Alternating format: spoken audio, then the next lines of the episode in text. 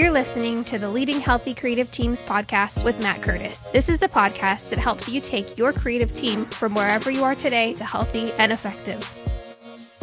Hey, friends, thank you so much for joining me this week. We are transitioning out of this foundational understanding of what is a healthy team. That's really what we've been talking about for the entirety so far of the podcast. We're going to be transitioning out of that kind of understanding because I feel like we have a pretty good grasp of it now and now we're going to look at what do you do if you have an unhealthy team? What do you do if your creative team, whatever that looks like for your organization, isn't operating in the way that it needs to?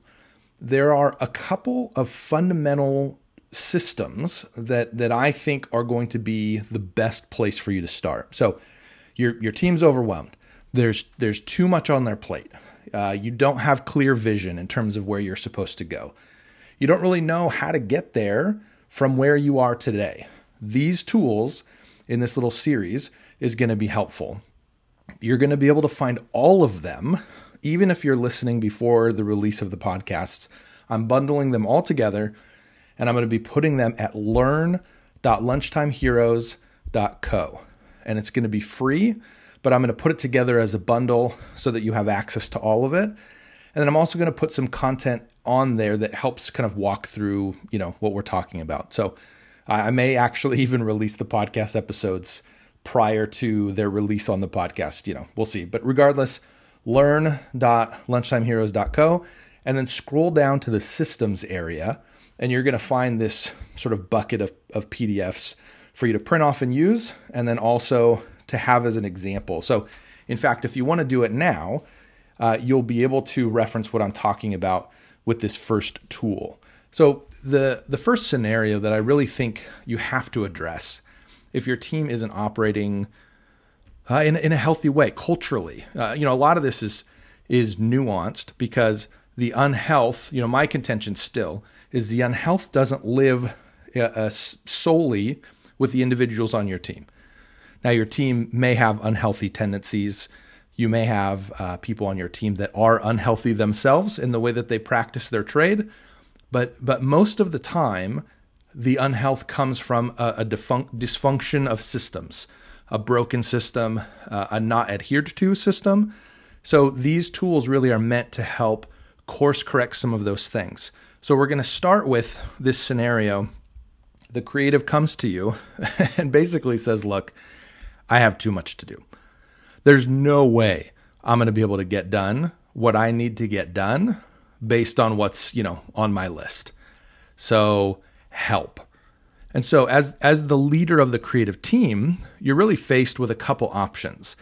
If you come from a creative lineage, so for me for example, eh, when I served over the creative team, I had come from the graphic design kind of trade. So I could jump in. That's that's a tendency that a lot of uh, creative leaders take. Oh well, I will jump in and I will take on the workload that is above what you're able to handle. So that's an option. Uh, another option, and is becoming a lot more common uh, today, and, and I actually really like it as a solution, but I think you need to not use it as an emergency. You need to use it as a proactive sort of position. But that's leveraging outside sources of, of help. And so you could call them freelancers, you could call them contract workers, you can call them, you know, studios or companies, whatever it is that you want to leverage. Uh, there are a lot of them out there that will do. I mean, there are some that'll do, you know, unlimited design for a certain amount of money. Uh, I feel like those those typically don't yield the results that that I have wanted in the times that I've used them. But that's my own kind of personal experience with those or you partner with individuals that are you know really skilled. I know uh, a handful of individual designers that are exceptional at their trade, and so great outsource projects to them, whatever that looks like. the The real solution here, though, is you need to help your team understand the reality of their situation. And so while you have these release valves, which are very important as as one leading the creative team, you really need to help calibrate their perspective, the people on your team, or else you will habitually be outsourcing and your outsourcing will not actually yield the relief that your team needs. So the, the problem really is that your team feels overwhelmed, by the workload that they have in front of them. So if you're going to outsource, they're not going to see the reduction necessarily because they still have things on their plate. So the the real core problem here is that the creative can't really see the the scope of their workload. And so this tool, it's called the Eisenhower box. That is what this tool solves. So when you look at it, you know, again, go to learn.lunchtimeheroes.co, scroll down to the systems section where you're focusing on improving your systems. You're going to see you're going to see a grid. It's just four boxes. How can this possibly be helpful? Well, I'm going to walk you through a scenario uh, that really kind of unpacks the value of this of this tool. I, I've used this for context. I've used this before, and I'm telling you, is a game changer. I've used it personally. I've used it when I have felt overwhelmed. That's kind of the ideal state when your when your creative team staff or you know volunteers or whoever it is that's participating, when the individual can run themselves through this, man, you're in a great spot. And so that's really where we want to get. We want to get to equipping them with the tools to be able to self manage in this area. Uh, but I've also used it with staff members that have have not had that ability. It, not not that they weren't capable ever, but they weren't capable in that moment because they were so overwhelmed by the volume of work that they had on their on their plate. And so what it does is it forces you to put your projects into categories. So the first category, you'll see up top urgent and not urgent. Those are the two sort of timeline breakdowns. Is this an immediate need or is this not an immediate need? Those are your only options. There's not a, oh, it's due in one week, two weeks, three weeks, four weeks. It's not that complicated. Is this urgent or is this not urgent? And then the other breakdown is a values breakdown. Is this important or is this not important? And I mean, I would recommend really filtering this through the way that you filter your projects. I would I would charge any creative team to change important not important to moves mission forward doesn't move mission forward or in some cases there are um, there are teams that I've had conversations with where they want to be externally focused as a com team or as a creative team and they want to be not internally focused. So then, great, that's your that's your filter. Is this an externally oriented solution or, you know, project or is this an internally oriented one? So the important not important is really just a, a general term that can be made more specific based on your context. Uh, and then you basically list the projects that are on your to do chart you know your to-do list. In your project management software if you're using one um, if you're if you're not using one then you know we'll, ha- we'll have an episode on that and that's going to be helpful. But this this will help you understand the urgency of a lot of these different tools. And so the first category here urgent and important. I call these fighting fires. So these are very important projects but but they tend to be high pressure because of the fast turnaround time so if you're looking at the PDF, this is the second page. I've actually filled it out with information so that we can hopefully kind of give you a degree of, of, of visuals on this so you can actually take it and apply it today if you needed to. So important work, but high pressure work. And so living in this box, in the urgent and important box, you, it's you, there are going to be negative consequences if you, if you're here for too long. There's just there's just no way to sustain this for an extended period of time and remain healthy. It's just not possible. So I tended to have a pretty high motor when it came to these fast paced fire drill projects. Part of that is because that was the system that I kind of grew up in when it comes to designing for the church. And so my first role, man, I was getting very little notice on projects, had a lot of very little notice on, on a lot of projects. And so in order for me to survive as a as, as an employee, I had to be able to design quickly and to fight fires effectively. But what it did over time is it led to a near burnout experience and then ultimately a second near burnout experience because I was constantly living in this environment. And so the types of things that would go in this category appropriately weekend notes. I mean, the weekend's coming, right? That's the phrase that so many creative teams use in the church because the weekend is coming.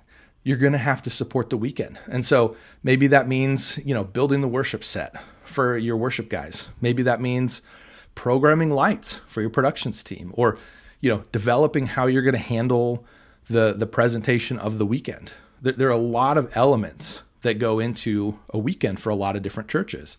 And so if you're if you're in that category, you're gonna you're gonna have a list. I guess is what I'm saying. you're gonna have an urgent and important list every week, even if it's just that weekend support. The other thing that I put in here is major event promotional pieces. When you have a major event, you're going to have a variety of ways to promote it, campaigns, you know, whatever you want to call it. Those types of things tend to fall in this category. Now, you'll list those things, but but there's going to be other stuff on your on your to-do list, and some of those may be not urgent, but also important. This to me, I call this the sweet spot. This is where you want to live. This means that you have clarity on what's coming and that those things are important. So, important work with the time to get it done well. This is where you want to invest the most energy. This is where you want to invest really your best work, if you can, it's into these projects. These are, you know, a major study book to partner with your small group series. Uh, maybe this is an organizational rebrand. Maybe it's ideas for next year's series plans. And so these are the these are the projects that really have high impact. They're important. But the fact that they're not urgent gives you the space to be able to create excellent work just for these these types of projects. And so this this is the sweet spot. And so as a leader of a team, if you want to lead a healthy creative team, going your goal really is to get the vast majority of projects that your team touches into this category. So that's proactivity with ministry leaders. Hey, tell me what's coming next year. tell me what's coming in 6 months. This is where your projects should be living to achieve, you know, health for your for your team. The next area, this is going to be the bottom left quadrant. These are projects that are urgent and also not important. These are brutal. These are the ones, this is the fastest way to demoralize your team. So I call these false importance. Often they seem to be the most important, but they're distractions from the mission. And so what's happening here is these are projects that are given urgency by the people who are in charge of them. So you keep getting somebody walking in your office. Hey, so where are you at on that project? Hey, is it done yet? Oh, hey, the deadline's changed. I actually need it sooner those types of things. What's happening is these projects are, I mean, ultimately they're in the wrong place. They should live with somebody else. And so I typically look at this as uh, th- this is not something that a specialist needs to take care of. So, do you really need like the web designer to take care of this? It's just a change on the website. That, I mean, technically, in terms of technical proficiency, maybe nobody else can handle it, but it's just not the most important thing. These are this you know kind of a silly example. Restock spoons in the office. Those are things that you know I've been asked to do things like that. Can you reload the printer? Can you you know whatever order more printer ink? Those types of this is a computer. You know computers. Can you do this? You know pet projects. Oh man, pet projects. I've been approached many times, often under uh, you know under this under the the veil of secrecy. Hey, we didn't get this project approved from somebody else, but we still want to do it anyway. Can you get it done for us? So I put these as pet projects and niceties for coworkers. Oh, my my cousin's having a baby shower. Can you design an invitation? It should be real quick. I mean, that's great that it should be real quick, but I'm not paid to do that. I'm being paid by the tithes and offerings of the church. The congregation is giving to the church to move forward the ministry of the church. Your, your cousin's baby shower is not part of that. No offense to your cousin's baby or the baby shower, but like it's it's false importance. It's not important. It's it's on the wrong person's plate. And then the last category here, bottom right, this is not urgent projects that are also not important. These are just time wasters, plain and simple. They're never important, but they're tempting. And a part of that is because when a creative has a to do list, we want to get it done. That that's just the nature of uh, of a high volume of work that needs to get accomplished. You you get into this groove as a creative where you're executing at such a high level, you don't be, you, you kind of stop evaluating. So this is why this is why creatives often, though they are really good at paying attention to details, will often create work that has typos in it. Because the type becomes an object. It's no longer like written word as we're evaluating how to position it on a page. And so we go past the the legibility. I mean, we, we say, can you read it as an object? Is it visible? But we don't say, is it spelled right? and that's because we're focused on high capacity execution to get the list done. And so the problem is that, and this is where the leadership component comes in and is so important for a creative team. Not urgent, not important is not a decision that most creative executors make. That's a decision that's made above them. And so when a creative is given a project, the fastest way to get it done is to reduce friction, get it onto the to do list, and begin executing. And so that evaluation really stalls out the creative process. So your creative executors are going to struggle if they're being asked to also evaluate, but your organization will be full of time wasters if no one is evaluating. And so I've been in ecosystems where the contention was the ministry staff will be the ones evaluating. And I knew that it wouldn't work, but I but I didn't have a say in the conversation. And so what ended up happening is a lot of time wasters came through. Even even a lot of pet projects came through, but a lot of time wasters came through. And so that's that's the kind of stuff that really uh, that really disrupts your ability as a creative team to produce high volume. And so these are these are they're problematic projects. Okay. Now the other the other side of this, you'll notice if you're looking at the PDF, these things aren't all just projects either. And so th- these are things like catching up with coworkers. Maybe you have a very chatty team member or whole team, I don't know. Long coffee breaks uh, browsing social media or the web in general, watching videos. I'm trying to learn my skills, you know, trying to get better. So these are things that are time wasters as well. And so you will have projects that are just not a good fit. They just they don't belong in the organization. But you'll also have behaviors that are going to distract and pull you away from getting done the things that need to get done. And so what happens here is you hand this empty grid to your to your staff member, to your creative, or I actually prefer the first couple times going through it with them. Okay, pull up your to-do list, bring your pad of paper with your notes, whatever. Tell me all of the projects that are on your list right now. All right, we got this for the weekend. Perfect. That's urgent and important. Um, I got this project. It's not really like a formal project. Okay, I probably already know that it goes not important, but talk to me about it.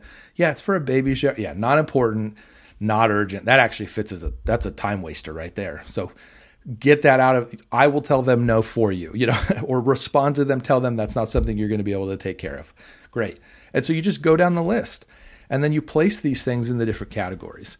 And what this does is this takes so the whole list feels urgent when you have when you have urgency, everything's urgent. It, you you can't shift on and off when you're at a place where you're where you're you know struggling. In some cases, you know, I found that this typically is is where um, a creative is approaching burnout. That's when this tool tends to get brought out. I actually think it should be brought out before that, uh, but oftentimes we don't have. You know, we tend to be reactive in our tools. I'll put it that way. And so when there's a problem, that's when we bring it out. Um, what I found was when I brought it out, the what, one of the one of the kind of situations that was really profound to me about the power of this tool. The designer actually printed a stack of them, and they had them at their desk. And every Monday, they looked at their to-do list and they filled it out. And so what was happening was this ongoing reminder that everything's not urgent and important, and that's critical because it helps then uh, decompress a little bit and say, oh man, okay, it's Monday. I have the whole week ahead of me. I have three projects that are urgent and important. Oh, that's super doable. I thought I had 15 projects that all needed to get done. Nope, you just have a couple. The rest you have a lot more time. And so at that point it became, oh man, this is this is much more doable than I thought it was. I can manage this. So that's the state that that this takes people to when it's used regularly, which is a really really helpful place for them to be, both for the short term but also for the long term. And then just quickly one little indicator as to when you should be bringing this tool out. When a designer comes to you and says or any, you know any creative, the the context I applied this in was graphic design, but uh, when someone comes to you and says, "Hey, I finished this project that wasn't due for 2 months." Okay, that's when I begin asking questions to say, "Okay, well, w- why? why did you get it done so early?" And often it becomes, "Well, just I want to get everything off my list." I had a conversation with a boss and he told me directly. He said, "You're taking too little time.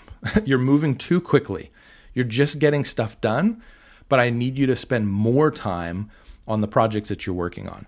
Well, I was living in urgent important for everything. And I wasn't able to discern that that wasn't the case. So when your team starts turning things in way early, way, way early, and just plowing through the whole list to get to the point where they have nothing, it's it's time. Bring out the box. Um, and in an ideal state, I would say bring it out anytime you have a designer, you know, or a new person joining your team. Walk them through it, and have this be a regiment that they get into so that it protects them from getting to an unhealthy place and helps guard them against burnout over the long haul. Thanks for listening to this episode of Leading Healthy Creative Teams. This podcast is just one of the ways Lunchtime Heroes helps build healthy creative teams in the church. Stay up to date on the latest by signing up for the Creative Bites email at lunchtimeheroes.co.